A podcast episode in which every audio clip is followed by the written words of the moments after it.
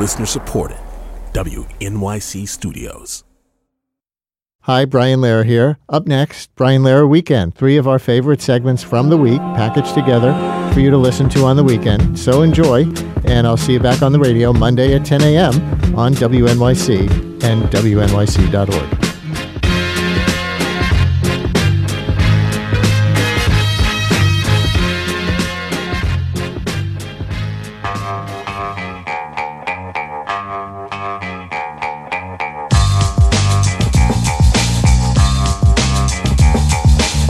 It's the Brian Lehrer Show on WNYC. Good morning again, everyone. Is it possible that we're learning some of the wrong lessons about American culture from the pandemic? In a New York Times op ed, NYU sociologist Eric Klinenberg writes that people tend to talk about an epidemic of loneliness that the pandemic spawned. Klinenberg says it's really a loss of trust we should be talking about. That theory is part of a new book by Klinenberg called 2020 one city, seven people, and the year everything changed. The city is New York. We'll hear about some of the seven people and talk about what changed that we should still be talking about in 2024 trust and other things. Yes, 2020, the year that brought an economic crash precipitated by COVID 19. 2020, the year George Floyd was murdered by a police officer. 2020, the year that President Biden first went head to head with Donald Trump. Eric Klinenberg is also director of the Institute for Public Knowledge at NYU. And again, the book title is 2020 One City, Seven People, and the Year Everything Changed. Eric, thanks for coming on. Welcome back to WNYC. Thank you. It's nice to be here. And I want to start, even though this is so personal, obviously, to so many people who are in grief and everything else since 2020. Still, I want to start on kind of an abstraction, I guess, with your theory of crisis and what we can learn from it. You write extreme events can make visible a range of conditions that are always present but difficult to perceive. So, talk about that theory of crisis. Well, it's, it's the theory that has motivated my work for several decades now. It's the idea that crises reveal things who we are, what we value, whose lives matter, and of course, whose don't. And so, when 2020 started, knowing this, my first, you know, very human impulse was to socially distance, to close the door, to take care of myself and my family. But I also knew we were living through something that would be historic. I didn't know how big and how long it would last, but I, I knew it was consequential. And so I just started to look at uh, as much as I could. And, you know, in, in fact, I think if we, I think we have to look closely at what we experienced in 2020 because we're still living in this kind of you know, long COVID is a social disease, mm. and if we repress it, that doesn't mean it's not acting out on us. And you refer to a French sociologist's theory of anomie, the phenomenon in which spikes in destructive behavior occur during times of crisis. Why is anomie a fitting descriptor for the state of our country in 2024? Well, here we are feeling, you know, atomized, feeling uh, on our own, feeling distrustful. We have become even more skeptical of core institutions, including government, than we were in 2020. And that is saying something because that was not the happiest time even before the pandemic started. Uh, you know, one thing that we see when a society is experiencing anomie is a spike in interpersonal violence. And, you know, it's fascinating, Brian countries around the world experienced severe lockdowns and all kinds of traumas in 2020. And actually, by comparative standards, the U.S. hardly did lockdowns at all. It's nothing like what happened in China or Italy or Australia or France. But we got exercised and angry, and we took it out on each other. I mean, in the book, I write about uh, those viral videos of ordinary people fighting it out in grocery stores because someone was wearing a mask or someone wasn't wearing a mask. There were cases of homicide uh, over that same issue. The U.S. is an outlier in the world because in 2020, when most societies got more peaceful, we had this incredible spike in violence, and not just guns, Brian.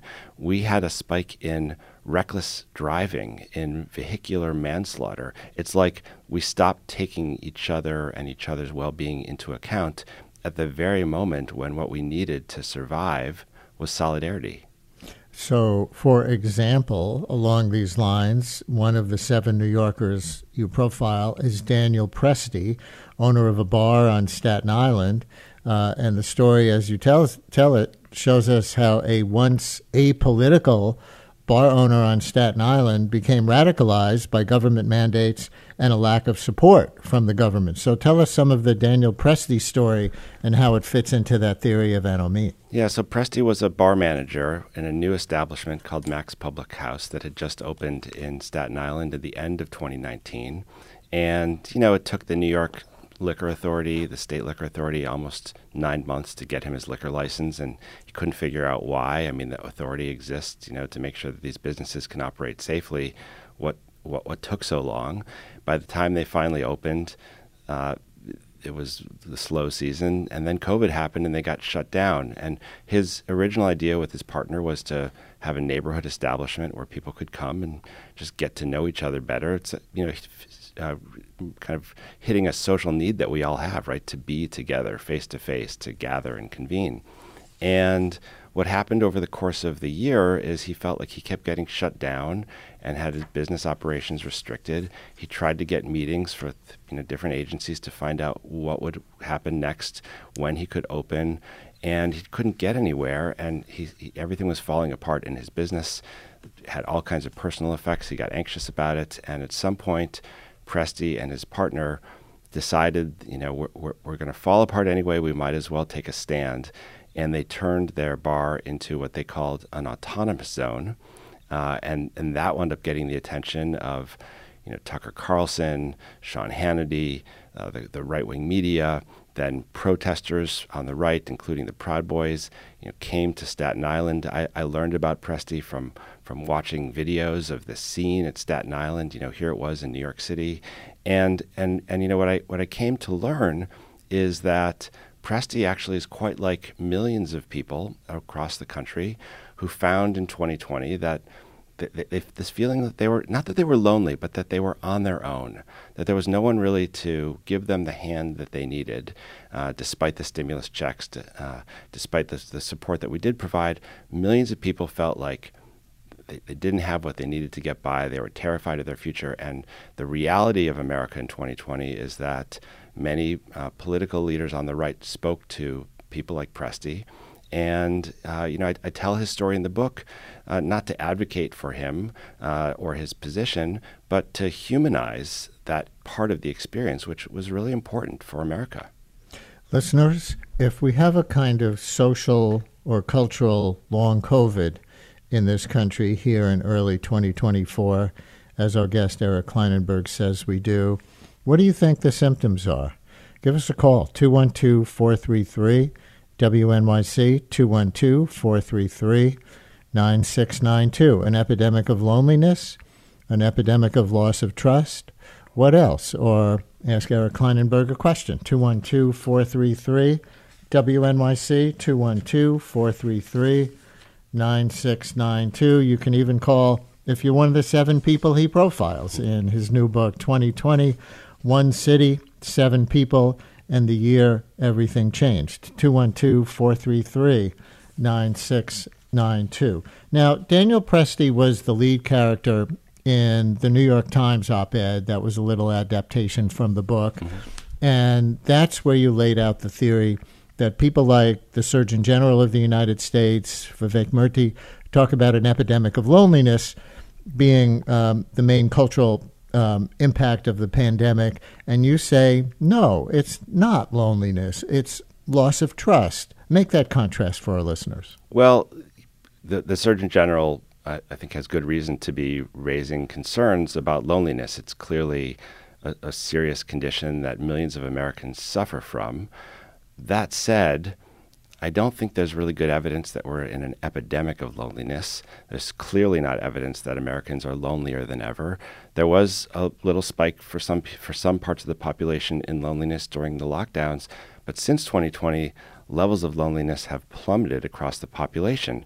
That you know the, the, the, the problem is we're still stuck in this feeling like something is off, and I think the reason is not because we're lonely. It's because we're, we're, what I call structurally isolated. We, we feel like we're, we're on our own. And uh, a, number of people who I profile in my book with very different experiences, very different politics. There's a, profile of someone in every borough in New York in this book. What you get is the sense that when they, when they needed support, when they needed to turn to our core institutions uh, for a hand, they found that they wound up getting slapped. And I think a lot of Americans are living with this. Can, can I just say one area in which I think this re- becomes really clear is yeah. re- remember remember essential workers. Remember, remember, that concept. There was there was a moment when it wasn't just the pandemic, but the economy was in free fall. People were losing their jobs by the millions. The market was crashing, and the government said to us, "Some workers are essential." and their contributions matter and they have to keep going to work. And by the way, that those essential workers were not the finance guys, they were not the, the attorneys, they were the health workers, but then there were all the, the blue collar workers, you know, the, the clerks and the bus drivers and subway uh, custodians and people working in agriculture business, the meatpacking plants. And you would think that calling someone essential would be an honorific and it would come with appreciation it would come with support, you know, PPE or guaranteed health care or maybe some kind of a, a, a subsidy, a bonus. But in America, to be called essential meant to be deemed expendable. And essentially, we, we, we threw people, disproportionately black, disproportionately Latino, out into a dangerous workforce. And at a moment, it looked like maybe we were going to do something wonderful to support them, like a, a, a, a kind of built up version of the banging on pots and pans at the end of the day for the healthcare workers. Like maybe collectively we would we would do something, but instead it's like we walked to the edge of this moral precipice, and then we just turned around and walked back and pretended like it didn't happen. And I think what's um, so many Americans are struggling with right now, it's not actually the problem of loneliness, it's the problem of doubting whether we are collectively capable and willing to take care of each other anymore.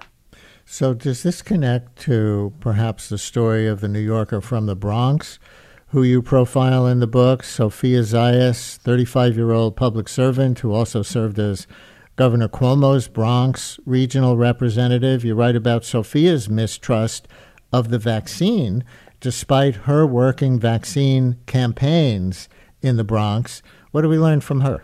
I mean, Sophia is an amazing person. She worked tirelessly through the, the toughest parts of the pandemic. She is from the Bronx. She lives in the neighborhood where she grew up. Her family's there. And she her job was to support the governor's efforts to provide, you know, vital resources for that region during the pandemic. That meant, you know, trying to get PPE and uh, you know, respirators for hospitals, hel- you know, helping hospitals deal with dead bodies when there are too many uh, for them to handle. It, it meant supporting small businesses. It also meant, as the pandemic went on, helping to get people enrolled uh, to take the vaccine. And you know, S- Sophia is you know, from a community where there is real skepticism about vaccines because of the history of medical experimentation without consent uh, on black and brown people in the, in the U.S. And so Sophia found herself, you know, in charge of you know, organizing these mass vaccination campaigns, which, by the way, the state targeted in the Bronx out of concerns about health inequality, right? The notion was the Bronx got hit really hard in the early waves of the pandemic, and they wanted to make sure they got a high uptake on the vaccine. But she herself, you know, really wondered whether it was safe enough, whether we had enough evidence that it worked. And her story is is the story of someone who's kind of trying to fight through that ambivalence and get on board. And I think that's also, again, to be clear, m- my point in, in telling these stories is so we get a deeper understanding of this predicament that we're in right now because you know we, we, we there are all these ways in which it's it's hard to make sense of the American electorate or New Yorkers today like on, on so many measures things are better the economy is kicking again their you know their jobs that we just learned uh, from your interview the, the city budget's not as bad as they say it is there's all mm. these ways in which we're we're back and yet we we don't quite feel it in our bones we act as if the crisis is worse than ever. And, and that's what I'm trying to, to help us figure out. And so, if you're writing about a crisis of loss of trust, Ross in Brooklyn has a theory on a piece of that. Ross, you're on WNYC with Eric Klinenberg. Hi. Hi, uh, thanks for taking my call, and uh, thank you to Eric for writing this piece. It's an important uh, subject to keep talking about, even though I think a lot of people's first impulse is to deny uh, this trauma that a lot of us have been through in the last few years, whether that was just the fear or healthcare workers, what they went through. But I really think a lot of it comes down to the individ- individualization of a collective problem that this is an impossibly complex problem to navigate. But at a certain point, and especially in 2021, 2022, a lot of us were told to figure out what your individual risk factors are and then navigate based on that, which is really by design kind of impossible to do. It's exhausting, and a lot of people sort of tune out from the the base problem of protecting yourself in a public health crisis which is still going on. You know, thousands of people are still dying every week from COVID. Um, the COVID Express sites in New York, for example, run by the city government, they were brilliant. They worked very well, but they've been shut down uh, because we're all on our own to figure out how to navigate this disease, which leads us to a place of kind of giving up. Uh, so thank you again. Uh, I really, really appreciate just coming back to this subject, even though uh, you know, the pandemic isn't over, but a lot of people would like to pretend that it is, especially because it's convenient for business. Ross, thank you very much. Well, Eric, how much do you agree with that? Very much, uh, and and I, I want to point out a few things. Uh, you know, first of all, we we were traumatized. I think, especially all of us in New York City, because during the most difficult time early in the pandemic, you know, we were the global epicenter. Uh, the struggle here was immense and it was frightening uh, for many people. And uh, I, and I think the thing about American individualism is that while there's no doubt that uh, we are on the extreme uh, when we compare ourselves to other countries in this way, we didn't necessarily have to respond to a crisis in the way that we did, because along with American individualism comes a long tradition of American communitarianism. Uh, the, the stuff that Tocqueville wrote about, you know, uh, two centuries ago. Uh, we are we are also joiners. Uh, we work at the neighborhood level to take care of each other. And in fact, you know, one of the people I wrote about in the book, Nuala O'Doherty, uh, is she she's a story of the, the rise of mutual aid networks, which proliferated in this city and in many others during the pandemic. And at the grassroots, Americans did amazing things to take care of each other.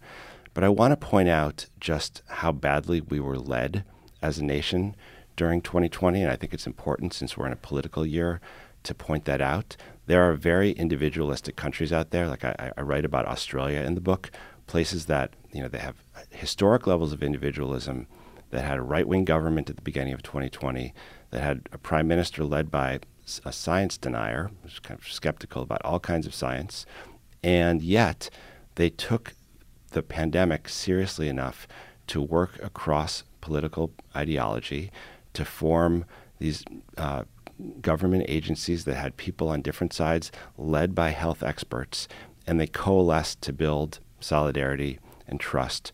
Australia is an amazing case because they, they had some skirmishes and protests about lockdowns, yes, but they also had less excess death than they did in a typical year in 2020. Fewer, you know, fewer people died than do in a typical year in Australia, and levels of trust spiked in Australia during huh. 2020.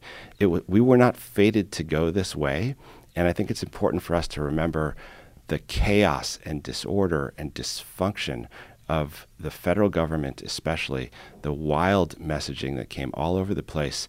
And you know, eh, right now you, you can hear on the campaign trail Trump say things like, Are you better off now than you were five years ago?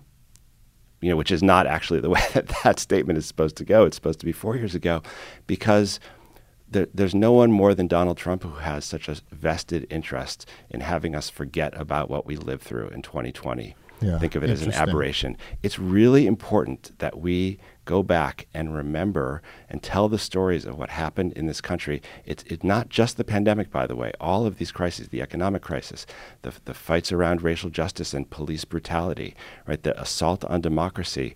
This was a major year in, the, in our personal lives and in the life of our city, and we shouldn't go on without stopping to have conversations about what we went through, how it changed us, and why it matters. It's interesting that Nuala O'Doherty comes up in your book and that you profile her. I don't know if you know, but for our listeners for whom that name might sound familiar and like, where did I just hear that name before? We just gave Nuala O'Doherty uh, the Lehrer Prize for Community Well-Being, we call it, something we bestow on this show every year uh, to a few people doing good work that enhances community well-being, and we gave it to her for her work at the Jackson Heights Immigrant Center with asylum seekers, uh, knowing nothing about your book. Mm-hmm. So what a what a coincidence! Well, can, um, I, can I, also let me just say this is a kind of a, a, an, an amazing thing that happened in 2020. It's we can tell the horror stories, but we built in 2020 in every neighborhood of the city this invisible civic infrastructure through mutual aid networks that came up as grassroots efforts to help people get food or to get medication or to navigate a complex health problem. And the, the Jackson Heights Immigration Center that you just gave this award to th- four years ago was the COVID Care Neighborhood Network. That's Literally, right. the, the, basement of Nuala's apartment yep. uh, began its transformation from a, a, private basement into a community resource during COVID. And the same set of people who helped their neighbors get through the worst part of this crisis, they're now helping their new neighbors, the new migrants to New York City, file their paperwork for asylum so that they can start the path exactly. towards becoming American. And, and, and it's important for us to remember that part of the story because some amazing and inspiring things happened in this city and in this country in 2020, and that's part of our legacy too. Yeah, and we just told that story on the air of how the COVID care center started in her basement and then she transitioned it to the immigrant center when the pandemic started fading and the asylum seekers started arriving. Let, let me just raise a question about one premise here that the government left us on our own. I mean, there's this whole other narrative that says the government stepped up during the pandemic in a way that they're now stepping away from but that a lot of progressives, especially, um, wish would have become permanent. Mm-hmm. So there was the expanded child tax credit that cut child poverty in this country by 50%, according to some studies. Um, that's now expired. Um, there were the pandemic stimulus checks uh, that allowed people to stay home from work and not fall into poverty um, when uh, when they couldn't uh, go to their jobs and get their usual paychecks, there was an eviction moratorium. Uh, they gave out, you know, the government mailed free COVID tests to anybody who wanted them. And so a lot of the pushback on the right was the government is doing too much to support people and libertarian economics should flourish again. Yeah, that, so that's an important part of the story. It's it's also part of the story of 2020 not everyone was on their own. Of course, the government delivered a tremendous amount of support through the stimulus checks. We know that they didn't go out evenly or equitably. Uh, Presti's story is important because it's about the struggle of a small business to compete with, with the cheesecake factories of the world. You all remember uh, that major corporations were able to use their highly professional expert policy lobbying staff to uh, seize more government money than the small businesses were, were able to. So millions of people slipped through the cracks in the stimulus uh, uh, debate. Uh, the Child Poverty Reduction Act is one of the extraordinary accomplishments uh, of that 2020 uh, 2021 moment. We did reduce child poverty by record numbers. but I think part of the reason that so many Americans feel discarded and distrustful today is because we turned our back on all those people we supported. We, we, we mm-hmm. refused, to, and it's not, we shouldn't say we, it's the right, uh, turn down the chance to extend the Child Poverty Reduction Act, turn yeah. down the chance to rebuild our infrastructure on a massive scale uh, by preparing us for the next set of threats. And so it, it feels, again, as if we started this thing, we made gestures towards creating some new and better world, a new and better, more secure nation. Uh, and, and, then we stomped it out and went back to things as they were before. And so, so I think all of that is in the air. And you know, here we are, Brian. Again, it's it's 2024. We're, we're facing the same political choice that we had in 2020. We're fighting out over these same things. But my fear is that because we have refused to talk seriously about what happened to us in 2020, about what was made available in terms of social protection and what wasn't, uh, it, we, have opened the gates for all of these revisionist histories in which yeah. you know people make wild claims of, about what this country went through. Tiffany in Bayonne, you're on WNYC with NYU sociology professor Eric Klinenberg, author, author now of 2020, One City, Seven People, and the Year Everything Changed. Hi, Tiffany. Hi there. Thanks so much for taking my call, and thank you, Eric, for this uh, important work that you've done. Um, going back to your point about some of the hostilities and horrific things that have happened uh, over COVID, uh, I was a solo female traveler. I drove from uh, New Jersey to Michigan for a wedding, and on my way back through Pennsylvania, I was in a, a Prius with California plates, and I stopped at a rest stop that was also a truck stop uh, I masked up. I was the only one with a mask. And as I was walking up to the building, a man with um, uh, right wing uh, clothing on uh, had a holster on. He unbuckled his holster and sprayed me with um, a Novocaine spray. Whoa. Um, and um, I ended up. Uh, becoming very numb all up into my one side of my body mm. and ended up uh, pulling over and calling 911 and being rushed to uh, a hospital, and they theorized that he targeted me because I was the only one in a mask and I was a lone female, and I was driving a California Prius, and he just hmm. possibly made assumptions around that,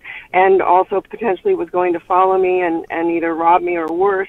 But um, the um, hospital staff in rural Pennsylvania um, suddenly just released me in the middle of nowhere, and I had no family. My car was 15 miles away, and and they just said goodbye.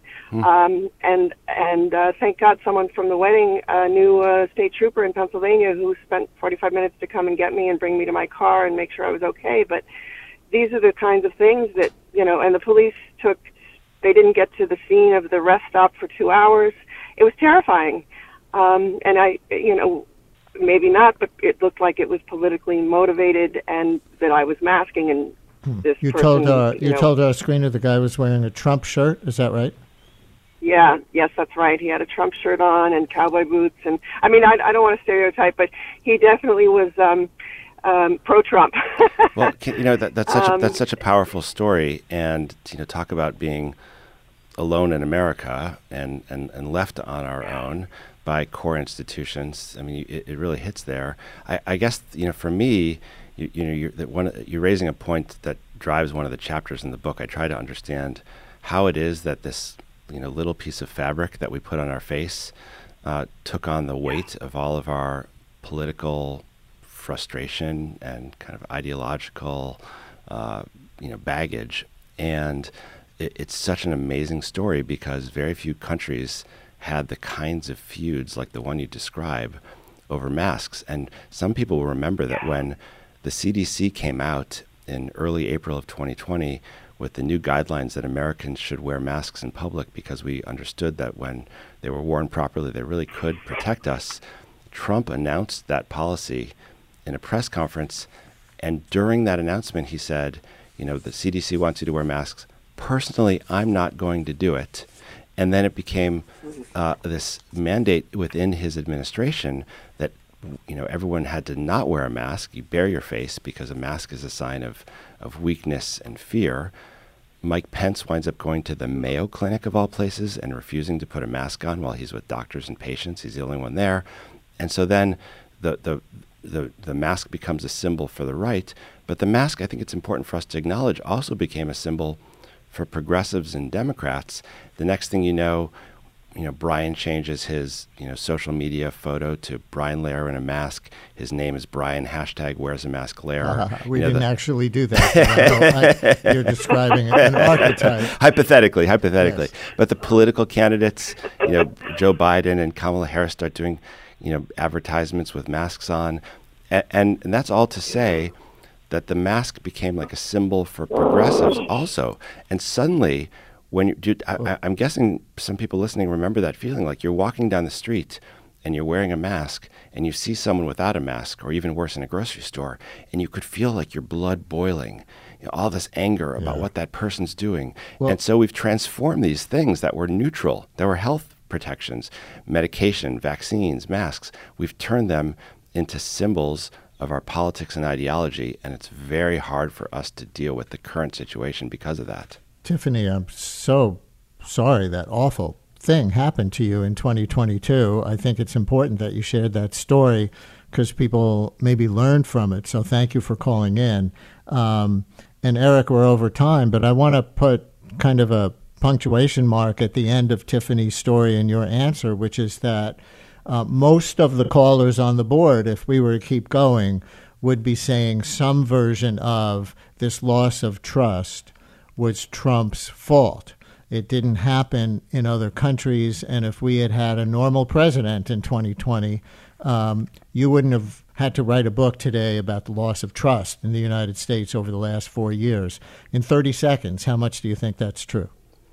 Well, we know that Trump was responsible for an enormous share of the misinformation that circulated at the time, and we know that many other nations that are like ours took 2020 as an opportunity to bond together and build solidarity and try to overcome partisan differences.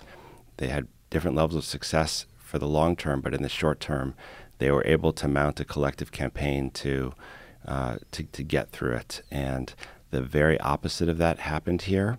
What we know is during crises, when we're dealing with new threats, people look to leaders to help them get through it. And I think here in the United States, we look to a leader uh, who uh, spit out a lot of uh, bile, and we're, we're still paying a price for that.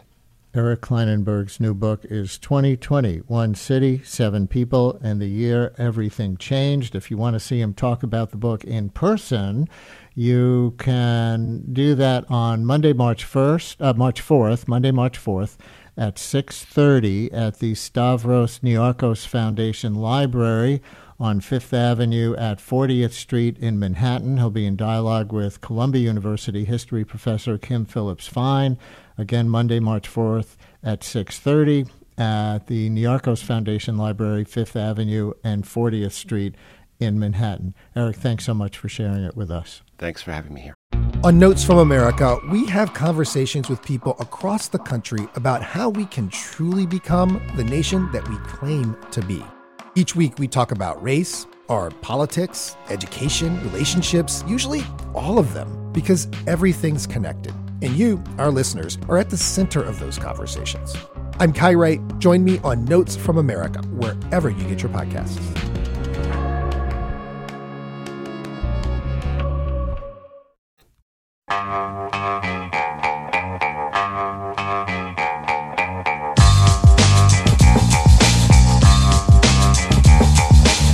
It's the Brian Lehrer Show on WNYC. Good morning again, everyone. And it's Black History Month, a time when we look back at the hardships black people in the United States have endured since they were first abducted to this continent and highlight the glory of the community's achievements despite centuries of oppression. And while recognizing this community's glory, its greatness born of grit, one might say, we must also acknowledge the blind spots stemming from what might be called a desire to rise above. And so we ask, what do you get when you combine a community seeking respect after a long history of indignity with a virus that thrives on shame affecting the most vulnerable in our population? Well, for one thing, you get poems like this one, heard on last week's episode of Blind Spot The Plague in the Shadows, hosted by Kai Wright. This poem talks about a family going to a funeral of a son who died of AIDS and how they respond to it. The mother was radiant and too composed. She wore a black on black silk dress, which tied at the neck with a large bow and ended below the knee in a wide knife pleats. Her salt and pepper hair pulled into her The poem goes on to describe the whole family's insistent, cold dignity and this kind of detail until arriving at the deceased's lover. Jeff unconsciously reached out to touch the pewter casket, but was intercepted by the mother. She whisked her hand away from the freezing politeness and said, He's gone now. So there's one excerpt from Blind Spot on last week's episode. Kai, who is normally the host and managing editor of Notes from America, heard here on Sunday nights at 6, uh, and now of Blind Spot, which WNYC produced with the History Channel. Kai investigated how what's known as respectability politics amongst the black community clashed with the AIDS epidemic in 1980s Harlem in particular. And Kai is back with us now to share some of what he's found. Hi, Kai. Always great to have you on this show. How you doing? I am well. Thanks for having me, Brian. Uh, do you want to riff on that poem a little bit and that excerpt? Yeah, there, so there's a few things happening there that are worth naming. Um, so um, the poem is written by a person named Craig G. Harris, and it's published in 1986 in a collection called In the Life, which is a collection of black gay writing at that time. Uh, and the person reading it is George Bellinger Jr., who is uh, a friend of mine, somebody I've known for a long time uh, in covering and working on the epidemic in the black community. Um, and uh, so Craig was George's best friend. Uh, Craig died in 1991.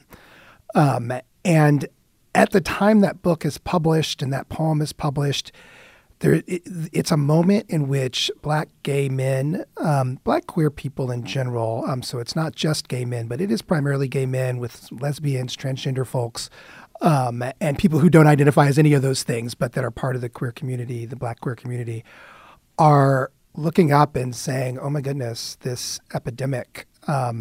Is uniquely relevant to us, um, and no one cares and um, and what had been an arts movement. Um, there had been this uh, often unknown, uh, undiscussed uh, black queer arts movement in the 80s um, in D.C. and in New York um, that George and Craig and all those folks were were part of was starting to morph into an AIDS movement.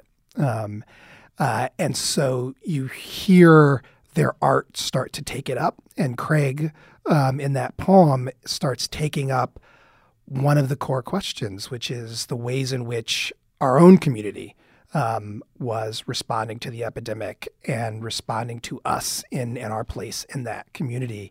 Um, and you know the scene, the, the, the scene of the of of the AIDS funeral, which um, people who have followed this epidemic will will be familiar with, um, where lovers and family members and uh, or lovers and friends and lives are erased by family um, because their lives were shameful to them.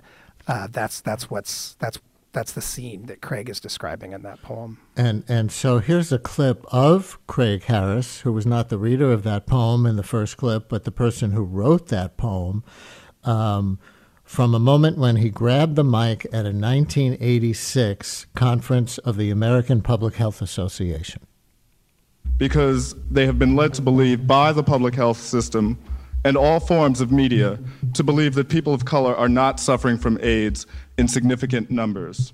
In reality, almost 40% of people diagnosed with AIDS in the country at that very moment were either black or Latino. And he told them maybe you'd notice this disparity if you let us speak more often.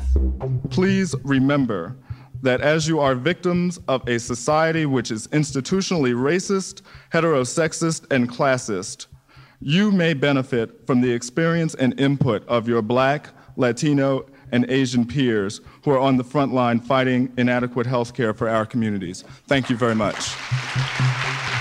So, Kai, was the context of that 1986 clip that this American Public Health Association panel that he was speaking to had no diversity? it's it that is the context, but it's really broader than that. It's it's again, and remember that's the same year that he published that poem. Um, it is the the context is that year of this group of people waking up to we have to save ourselves. So they were at that conference, Craig and a number of other of these um, black queer activists that I'm talking about, to create an organization called the National Minority AIDS Council, which still exists today, that became the vehicle for challenging two things. One, challenging the black community's failure to respond and to pay attention to the epidemic that was unfolding, and then challenging the public health communities um, uh, and I'll have to say the broader white gay communities belief that this was an epidemic that was solely about white gay men that that up until really that time it was still very much in the public conversation and in the public health conversation focused on infections amongst a very particular group of people um, which were white gay men from a handful of big cities uh, and by that point that was just no longer true of the epidemic even of the documented cases and so the context was them standing up people like craig who literally just stormed the stage at that time with a, group, a bunch of other people, took the mic and said, "Hey, you know, uh, we're not going to get anywhere if you don't start paying attention to us, and in fact, letting us lead." And in your reporting, you spoke with former governor of New York, David Paterson, who, um, before being governor, was was a representative of the state legislature from Harlem. And here's something he had to say in your show about our misunderstandings of the black community in this context. The black community, I think, is misunderstood in other parts of the city and even other parts of the country. The black community is largely conservative, church going, family building, and intensely ambitious. I think there were people who, you know, they worked hard, they were starting to get to places, and they at times probably felt that there was a responsibility in the community that was holding them back. Former Governor David Paterson. So, Kai, does this get into the theme uh, of the episode around what's known as respectability yeah. politics? And I think not all of our listeners know that term, right. though many will. So, maybe put that in some some context, and then in the context of your series. Yeah. So, to start with, you know, we wanted to tell the story of that we wanted we wanted to try to help understand why the black community which this is just a fact um, black traditional leadership took so long to confront this epidemic um, uh, it's you know, and we're talking about mainstream civil rights organizations. We're talking about the church leadership. We're talking about um, political clubs and elected officials. Why did it take so long for us to to confront an epidemic that was in the data as early as the mid '80s, so clearly overwhelmingly black? Um, and um, and so we set that story in Harlem uh, specifically, though you could have told this story in a lot of places. But Harlem was one of the epicenters nationally early on.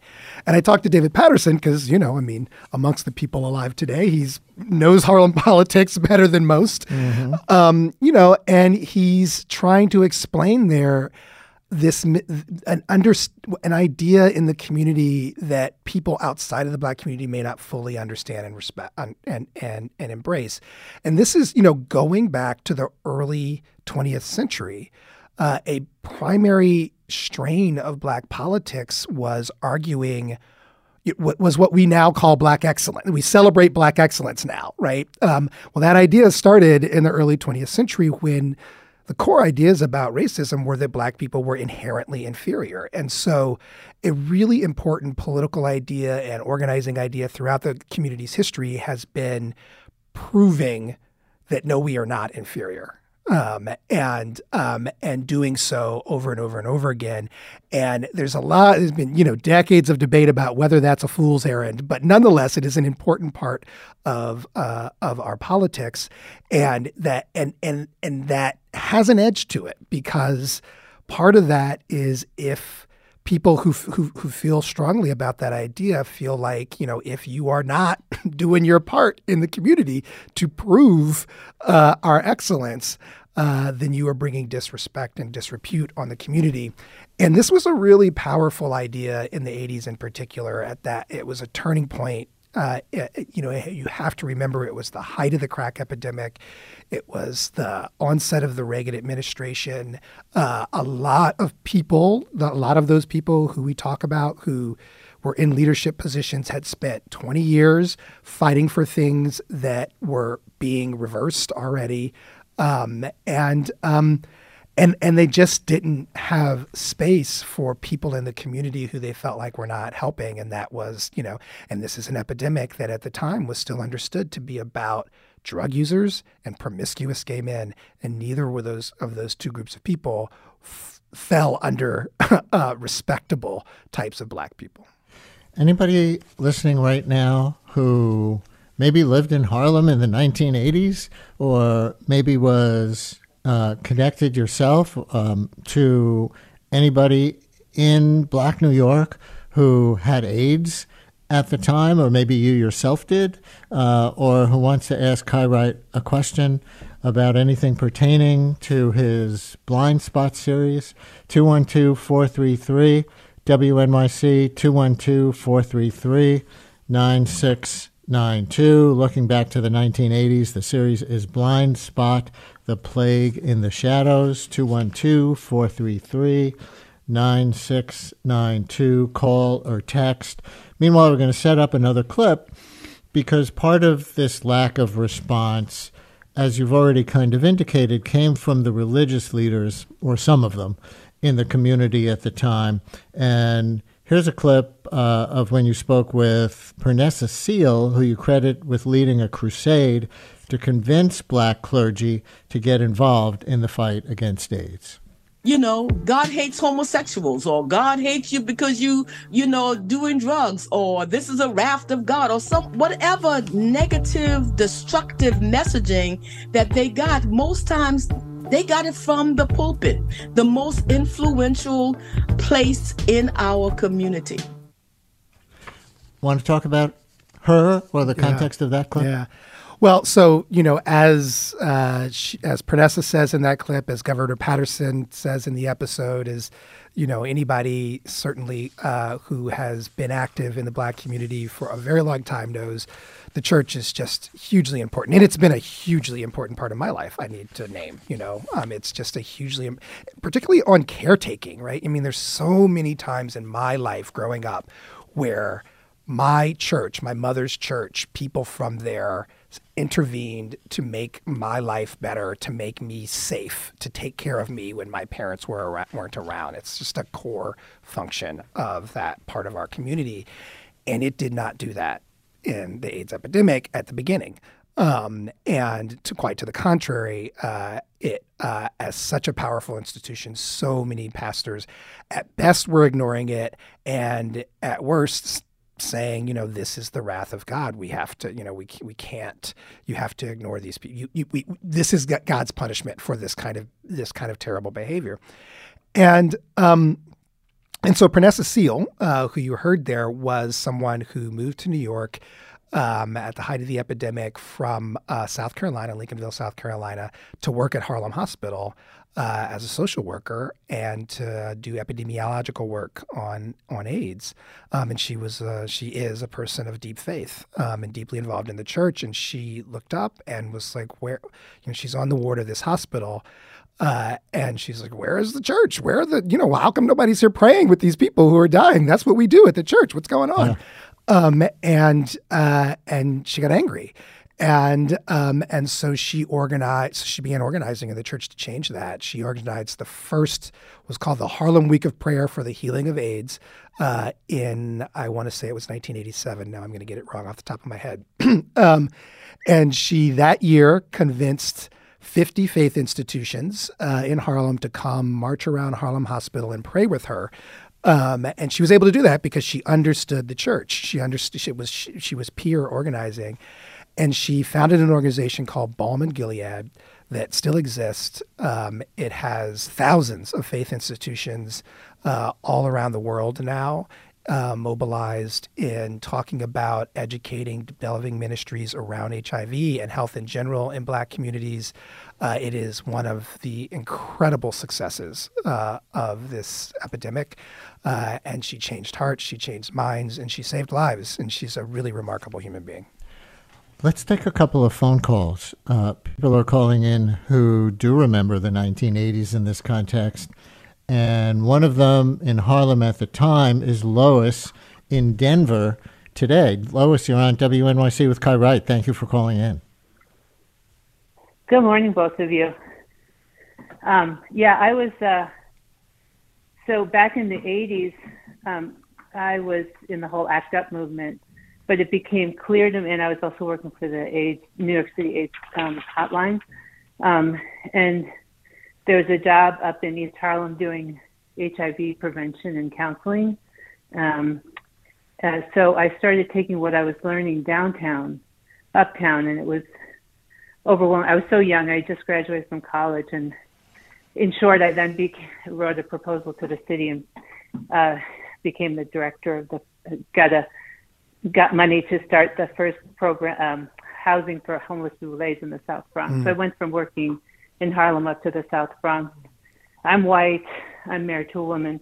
Um, I'm, I'm now a physician, but back then I was just kind of a college graduate doing all these things, just trying to figure things out and how to translate what I was learning downtown, mm. uptown. It was just unbelievable devastation in the communities. But the one of my, one of the greatest um, memories I have from that time was I hired all of my recovering addicts to work in the program up in in the South Bronx, and they were just amazing at working with the residents that we had in our program. And then my my right hand person was a, a black woman who was very religious, came from her church, and was so proactive in helping uh, the gay community and and people with AIDS wherever whatever their struggle was.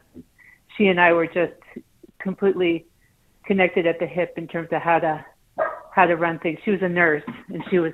It was just a kind of amazing experience with beautiful people coming together to help a completely forgotten mm. community. Kai, anything? And I never wanna... call your show. I'm very shy.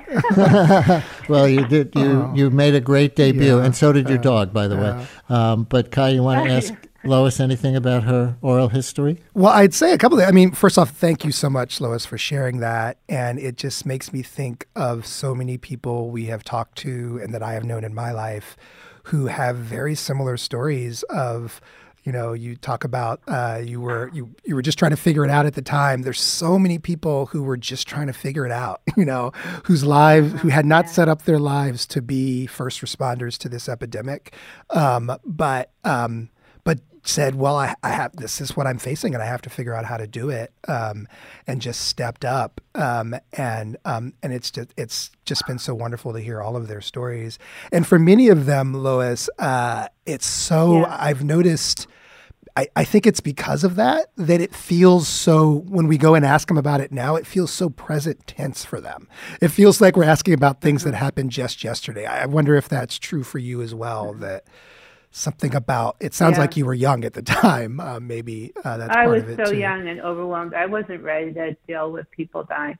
One mm-hmm. one young man died in our facility because the the hospital turned away. This I, I still remember I guess I can say his first name, um, or I can just say his name started with a C, and he died in their facility because the, the hospitals kept turning him away. He was just 23. He was gay. He mm-hmm. was uh, rejected by his family, and um, you know, and we weren't prepared to do, to be a hospice at all, and I was not. You know, right. I was an international relations major. I'm now a physician. right. um, but uh, you know, it's interesting. I think that all of the feelings from that time were were kind of you know buried. Um, but uh, working through the COVID acad- uh, epidemic, in, I was working in Brooklyn um, during COVID in New York, and, um, and and then all of that came to fore. It all yeah. came back. Yeah. Um, it was like, oh my God, this is my second epidemic I'm working through. Mm, yeah. wasn't Lois, expecting that. So thank you, thank you so much uh, for You're contributing. Welcome some oral history to this segment. That was wonderful. Louis and Bed Stuy remembers then too and personally affected. You're on WNYC. Hi, Louis. Yeah. Hi, Brian. Okay. Uh, yeah, my name is Louis. Um, I was a person diagnosed with HIV/AIDS um, in December of 1986, and um, it's true. You know, um, uh, there was really no response in my community in Harlem at the time. Living in Harlem, and um, I remember to get information or to get any type of support, um, I had to cross boundaries. You know, I had to go downtown, and um, I became a member of ACT UP New York, um, AIDS Coalition Unleashed Power. Um, it was in that group, that activist group, there was predominantly gay white men that um, people were dying. I didn't care. You know what I mean? Um, I'm a uh, a black man, you know, but I wanted the information because after a dear friend of mine died, you know, um, I didn't know where to go with the anger, you know, and with the fear, mm. you know, and so I just went to um, where I could get information, where I could get help, you know. But it was because of that, you know, I was moved with a number of friends of mine to take over a building in Harlem, which still stands today, um, as a grassroots response, you know, to the crisis. Um, we took over a building, and I was a heroin user at the time. You know, um, IDU, and anyone coming out of prison or off the streets, you know, um, could find a place, you know, that had an open door. You know, we didn't ask the question, when was the last time you used? When was the last time you ate? And we just took you in, and we formed, you know, our own um, intentional, functional, and conscious community called Stand, mm-hmm. you know, which runs today. Louis, let me ask you a question. When you um, first got involved with ACT UP, and I'm glad you said the whole name of it because people probably in large numbers know the name ACT UP as the activist group or a activ- an activist group uh, around the AIDS crisis back then, but have forgotten or never knew what it stood for, that it was an acronym for AIDS Coalition to Unleash Power, ACT UP. And you've found it mostly um, involve, involving white activists. Did they embrace diversity over time once you and other people got involved, or did you find resistance? I didn't find any resistance. Um, I definitely found, you know, that they embraced me. You know, they were mem- members of ACT UP that um, I became a member of the housing committee because I was uh, at the time living in a community shelter, and um, they were very supportive with an idea that I and a few others had in regards to knowing a building at Brownstone on 120th Street that wasn't being utilized. and we thought, yes. well, we can put it to good use, and um, we took the building over. It was owned by a Catholic church, you know, and um, later we got in touch with the uh, the priest that had the building, um, and we were permitted to utilize the building. You know, yeah, um, and of for, course, housing for people who were around then, housing was such a big issue for people yeah, yeah. with AIDS. Uh, that's how the group Housing Works, for example, got started. Louis, thank you very much. I'm going to get one more in here before we run out of time, Kai. Uh, Mendes in Jersey City you're on WNYC. Hello, Mendes. Thanks, Brian. Uh, Kai, uh, great work. Thanks for your work. Um, actually, it was very close to me and personal. Um, I was in Manhattan at the time, a young fella. Uh, I spent time at Columbia University. But I do remember as a Haitian background, it was a double whammy because we had to face that crisis so, I mean, it was so brutal for the Haitian community. Uh, we were, you know, it was almost embarrassing as a young Haitian American. And, you know, all you hear, we had a big march at, uh, on the uh, Brooklyn Bridge. I, I participated. I mean, I was young, but I've always been an activist. So, thanks for bringing this up. But it was really hmm. uh, uh, the uh, the gay men of New York and the Haitians. We were really, it was horrible. And and, and Mendes, one of the that. things that you're referring to that some listeners who weren't around then may not know is that Haitians were inaccurately tagged as an independent risk group for AIDS and HIV. Is that part of what you're referring to? Of course, Brian. I, uh, I mean, it was really. I mean, you know, the, it, of course, racism plays a role, and you know, and uh, you know, it was really critical for us Haitian background because we were portrayed as you know people with disease, and uh, mm-hmm. at the time people were dying. Uh, yes, when it was when it wasn't even true. Um, thank you, thank you, Mendez, for your recollection. Kai, we've just got about a minute left. Anything on on those last couple of callers, or anything else as we go? Yeah, two quick things. One, uh, and I'm pretty sure I've met Louis um, because his work has been remarkable, and I think I've covered it in the past. Hmm. Um, and it really reminds me, like the co- one of the core things about this history when we think about a group like ACT UP is it's it there's so much mutual aid and caretaking in this history, and we think of the big activism. It's almost like uh, the history of the Black Panthers. We think of the big uh, public activism and civil disobedience, and that's super important. But the re- but like a really big important part of these histories is the ways in which people like Louis stood up and took care of each other and created created uh, created ways for people to come together when institutions were failing. Um, and so that's something that I really have been inspired by. And the other thing is I'll say is if I can just plug coming up in a couple of weeks, February 25th on Notes from America, we're going to do two hour special of exactly this and just opening the phones and getting people to call us up and tell us their stories uh, because this has touched so many people. Um, so, um, if you didn't get to if you didn't get to share your story in this segment, tune in in a couple of weeks. You're going to get a chance to tell us. Hey, AIDS and HIV are still with us, as you know. Is it better now?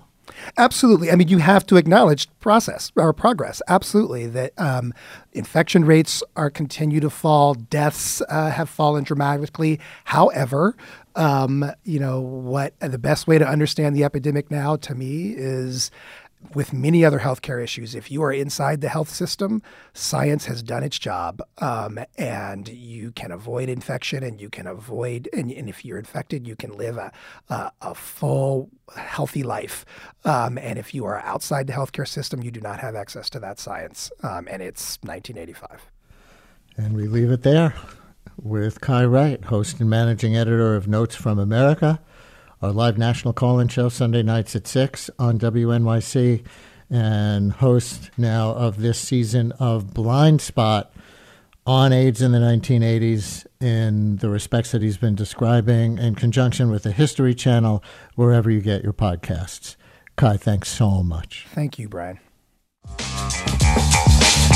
It's the Brian Lehrer Show on WNYC. Good morning again, everyone.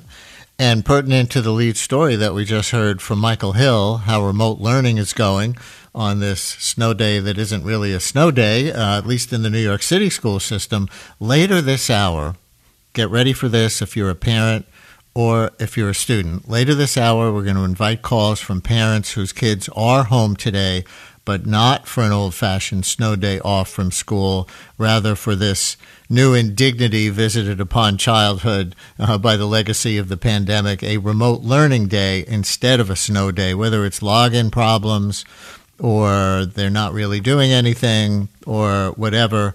Uh, we're going to invite you to call in and report how that's going. But also, and heads up parents who want to alert your students or any teens who happen to be listening, we're going to invite students of any age, not just parents, to call in on that segment in about 20 minutes and give us one opinion about anything in the news. You have to be a student, high school or younger, for that one.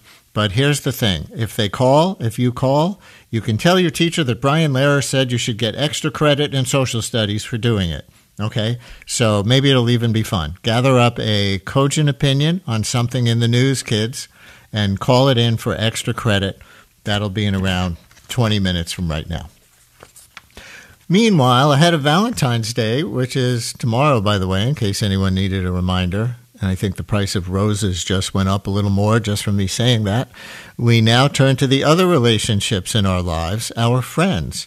In a new book, producer and editor of NPR's Embedded podcast, Rhaina Cohen, takes a closer look at why Americans put so much emphasis on romantic relationships and expect so little from friends. And she asks what would happen to both partnerships if those roles were equally important in our lives. She has a new book that shares stories of people who have made life partners of friends upending current expectations that spouses would always be our closest relationships. It's called The Other Significant Others Reimagining Life with friendship at the center. Rhaina, thanks so much for coming on. Welcome locally to WNYC. I know you've been on uh, via the network. Well, happy to be part of the uh, public radio family right now. And listeners, we're going to open the phones right away on the fundamental question here. Can anyone relate to this concept of prioritizing your friendships over your romantic relationships? Has anyone made big life decisions with a close friend or friend group, like moving to a different city together? Maybe you even bought a house together. Do we have any friends out there that co parent or a caregiver uh, to the other, perhaps? How do you center that friendship in your life, especially if you also have a romantic partner? And what do you call that person?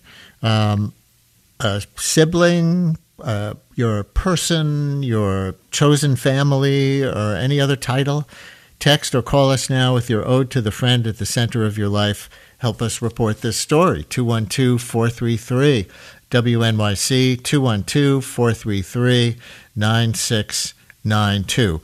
Rhaina, what, what made you want to write a book about this? I came to this for really personal reasons. Uh, I mean, I think you kind of have to get there for a friendship like this, which is pretty invisible. Like, you know, look, you don't even have the words to describe it. You have to ask people, what do you call this kind of friend? So, in my case, um, I just became extremely close to someone I met uh, where I live in DC, and we would see each other four or five times a week. We were each other's plus ones to parties. We hosted our own parties together. Um, and really, the term best friend didn't feel like it cut it. And I wanted to understand why a relationship so significant didn't have a term for it, wasn't recognized. And, you know, were there other people like us out there? I had a hunch that it wasn't just us and that maybe we could learn something from people who treated friendships in this really unconventional way. Want to tell us a story from the book? Maybe the story of Tilly and Cami? Sure. Um, so, Tilly and Cami met when they were uh, in the Marines boot camp together when they were barely adults. And they, you know, just took to each other really quickly, which is kind of a common thing in, in these sorts of friendships. And over time, uh, they, you know, kept in touch even when they had deployments in different places. Um, they really reconnected and became uh, closer after Tilly came back from the Middle East. And Cami had a child of her own at that point. Um, and, and, you know, just sort of life keeps going on. Eventually, um, and Tilly live in the same place in Oklahoma. Um, they, you know, one of them changes schools to go to the other, and they can take classes together and share textbooks. Um, Tilly helps care for Cami's child and will be there at, you know, at preschool pickup, and the daycare workers are kind of like, "Who is this person?" Um, and they've, you know, supported each other at these different stages of life um, beyond, I think, what people you know would often think about for friends. And one you know striking part of the story is that at one point, Cami told somebody that she was dating that the friendship would come first. Uh, you know that a romantic partner wouldn't because she had had bad experiences with romantic partners, assuming that the friendship was secondary. Uh, so she really kind of flipped the script in in that moment on that date, um, and and in future dates with other men who who took to the idea a little bit better um, that the friendship could actually come first. And do you find um, that this happens uh, once somebody really does get involved with a romantic partner, or is this a kind of relationship primarily for people who are not married or in committed um, romantic relationships? I've seen people both who have a friendship as as the central relationship and and people who have a kind of co-equal setup where they have both a romantic partner and a platonic partner, if you will. Uh, and the reactions, you know, are, are, very different from different people. In some cases, the romantic partner won't have it and is uh, is jealous or tries to undermine the friendship, or the you know the friend who enter, enters the romantic relationship kind of divests from the friendship a little bit. But I would say just as often, or maybe more often, I've heard stories where a romantic partner is relieved or or or actively happy that not everything is going to be expected of the romantic relationship that they can each have their own lives and communities and that there's a sort of multiplier effect of having multiple close people in your life. Like, um, you know, one person who I interviewed named Art went through a professional crisis, and not only did his best friend take care of him through that, his best friend's girlfriend was also sending him, you know, DoorDash gift cards and checking in on him. Um, so people certainly do have both romantic relationships and friendships like these, and and often find that they enrich each other. Angelica in Brooklyn, you're on WNYC with Rhaina Cohen, author of The Other Significant Others Reimagining Life with Friendship at the Center. Hi, Angelica. Hi, Brian. Hi, Rhaina. Um, so I was telling your screener that I uh, am a woman of a certain age. I'm 50, and I grew up in the um, 70s and 80s in New Jersey in uh, what was we didn't we didn't call it an intentional, or rather, our, our families didn't call it an intentional community, but it was very much um, uh, just that, and grew up with a lot of um, what I called sister and brother friends, um, and lots of other mothers um, and other um, caring adults um, in my life that I would absolutely consider other significant others. Um, there, I'm, friends with them to this day. We've made many uh, critical life decisions together. I was a single mother um, and absolutely co-parented um, with several of my women friends who, you know, from that time in my life. And um, so this is just always the way that that I've lived. Right? It's it's almost like all I've known. Um, Mm-hmm. And when I meet people and they you know they they sort of remark like that's a long time to know people and it's a very particular kind of um, extended family um, and i agree with the multiplier effect um, when i've been in romantic um, relationships and and my friends who are married and partnered and coupled these folks i grew up with um, it just it adds more to it um, and i very much feel like they are um, family, um, you know, um, chosen or, or otherwise, in, in uh, and and serve a lot of those roles that, uh, you know, a so-called significant other would would um, would play, um, and it's wonderful. What a great story, Angelica. Thank you very much. Rhaina, she's kind of your poster person, huh? Yeah, I mean, in I think actually what what she illustrates is that there are sort of different ways to have these setups where not everything is on one person. So, you know, I'm primarily in the book looking at people who have a, you know, maybe one person who is a friend who is kind of the anchor of their life, but you can also have a lot of different people. You can have, you know, as a parent, you can have a bunch of co-parents around. Um, you can, you you know, you can sort of spread spread things um, more broadly. And for me, it was useful to look at people who had this really extreme kind of friendship um, because it it really opens up the possibilities of like, well, if you can have a friend be that important in your life, then maybe you can you can sort of scramble how we arrange our lives in all other ways, uh, in other ways, and have you know multiple friends who you build a life around. David in Brooklyn has a story. David, you're on WNYC. Hi there. Hey, Brian. Good to talk to you. Um, so yeah, uh, across the hall from uh, where I live, my apartment building is um, my neighbor. She's a single mom. Um, her son now is 14. So uh, I've lived there for nine years. So I've really kind of watched this kid grow up. Um, and uh, me and her are really tight.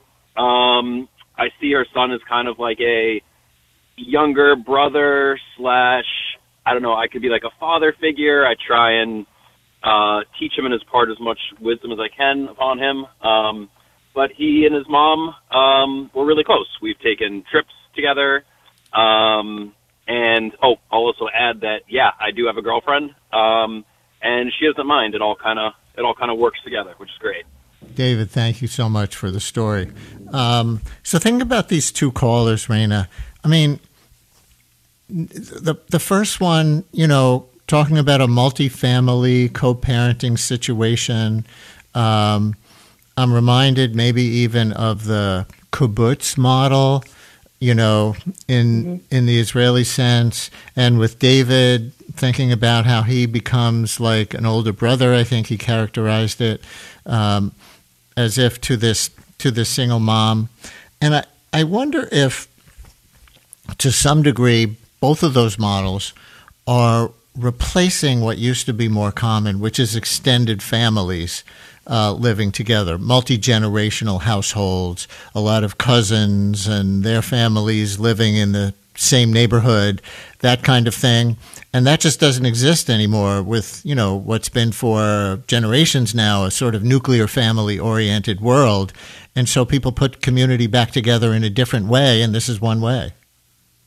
Absolutely. Uh, I, and I think there is kind of growing recognition that that the nuclear family, which is held up as an ideal, you know, a two parent family, is actually not even enough that we need more people around. And i you know i see a version of this in my own life. Like i uh, live with my husband and two of our friends and their two kids and merely being a, a present adult around the kids can be so helpful to to my friends who are parents and then you know to the the kind of more traditional model that you're talking about like my brother and sister-in-law live in a house with um, my my father my sister-in-law's parents and their their young child and you know they were talking about how this uh, baby was running four adults ragged. Like you, you we really could use more forms of support in our lives and there you know there is this the option of an extended family but some people it just you know it doesn't work out for some reason, or maybe the people that they are closer to, instead of being their, you know, families of origin or their biological families. And it really,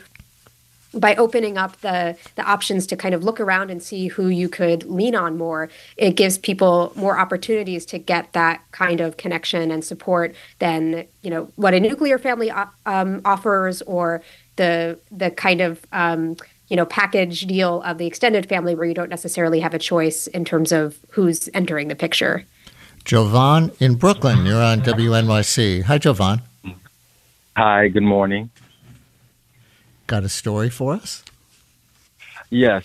Uh, a few years ago, I had a uh, situation happen with a very close friend of mine, and now that's my, I would say, my significant other. Uh, there's no romance but uh, I am disabled, and I just had really good credit, and I intentionally put my best friend on my credit report uh, so that I could boost his credit um, because he's studying to be uh, a doctor, and he should be graduating next May. And I knew he was drowning in student loan debt, and I made a conscious decision to be there for him because um, that's a person that I'm able to depend on. They've been able to they've revolved a lot mm-hmm. of their time and their schedule around me. And uh, I've never been in a romantic relationship, but um, family relationships and the dynamics between my siblings have changed because once I divulged uh, that information, uh, it comes with heteronormative comments of, you know, are you married? Are you getting married? And I'm like, no, this is a person I trust more than my actual blood family and I can right. depend on and that was something I was able to be willing to bring to the table. And um, I made a conscious decision of the pros and cons on my part and on his part, and you know that's something that we do for each other. That's a beautiful story, Jovan. Thank you very much. And it leads me, Rhaina, to something else in, in your book, a question that you raised that's very pertinent to Jovan's story, I think, which is that in the U.S., friendship is outside of the realm of legal protections, like marriage would have, you know, certain kind of protections built in, whether it's access to the person when they're in the hospital or um, financial ones, like Jovan, uh, you know, linked his uh, friend's credit report to his credit report. So, is that something that you advocate for? That there be a, a legal status for committed friend relationships like there is for spouses? So I, I think that marriage being really the only option on the table in most states is leaving out a ton of people. And while I don't necessarily think that we need to have uh, you know a carved out legal status for friends, I do think having other forms of legal partnership that are open to people regardless of whether they have a kind of romantic or sexual relationship is something that could help a lot of people including you know people like jovan um, but also like siblings for instance who uh, care for each other. I mean there there have been you know different news stories that have come out where where siblings who have lived together their entire lives end up having to pay you know, tens of thousands of dollars in estate taxes because they're not you know they, they don't have the benefits that that uh, that married partners would um, when passing down something like a home. So the, there are all sorts of close relationships that just don't fit this marriage model uh, that are left out in the cold. Where when you know as you say people can't get into the hospital like t- I've you know talked to people with stories like those um, they can try to get things like medical and legal power of attorney rights but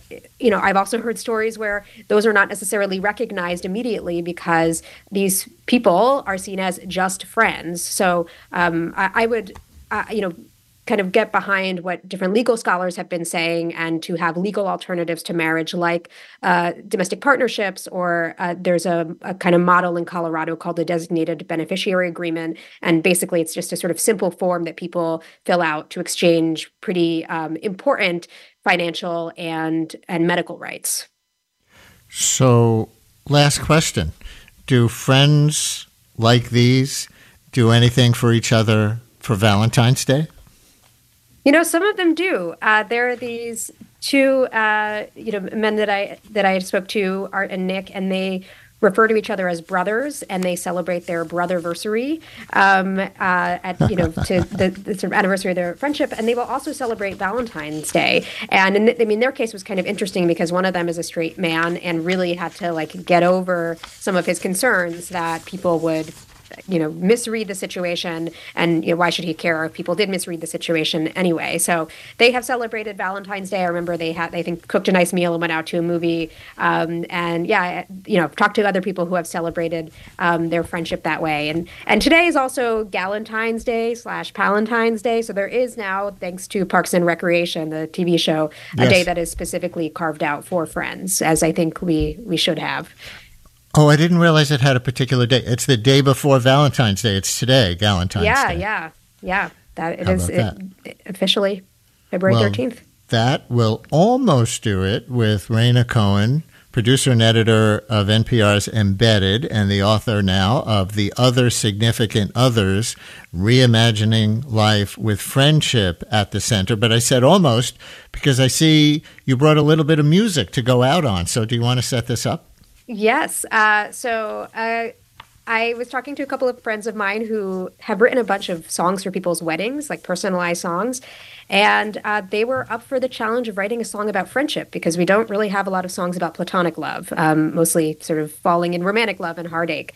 And uh, they wrote a song based on the book, and there are details that you will appreciate if you've read the book but even i think apart from that it really re- like feels to me like an anthem for friendship. Um, and the the band who made this uh, they're called rings of maple and this song is called dear friend. So Rhaina, thank you very much and let's go out with a little bit of that song.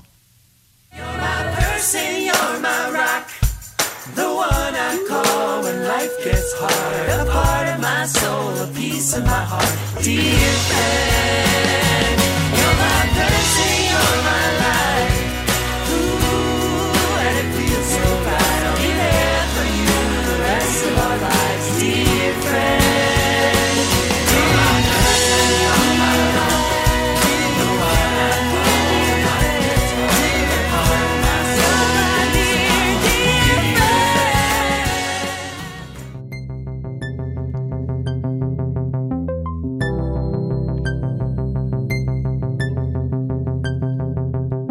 Thanks for listening to Brian Lehrer Weekend. We're back on the radio Monday morning at 10 a.m. In the meantime, follow us on Twitter at Brian Lehrer or Facebook.com slash Brian Lehrer WNYC, where there's always a conversation 24 7.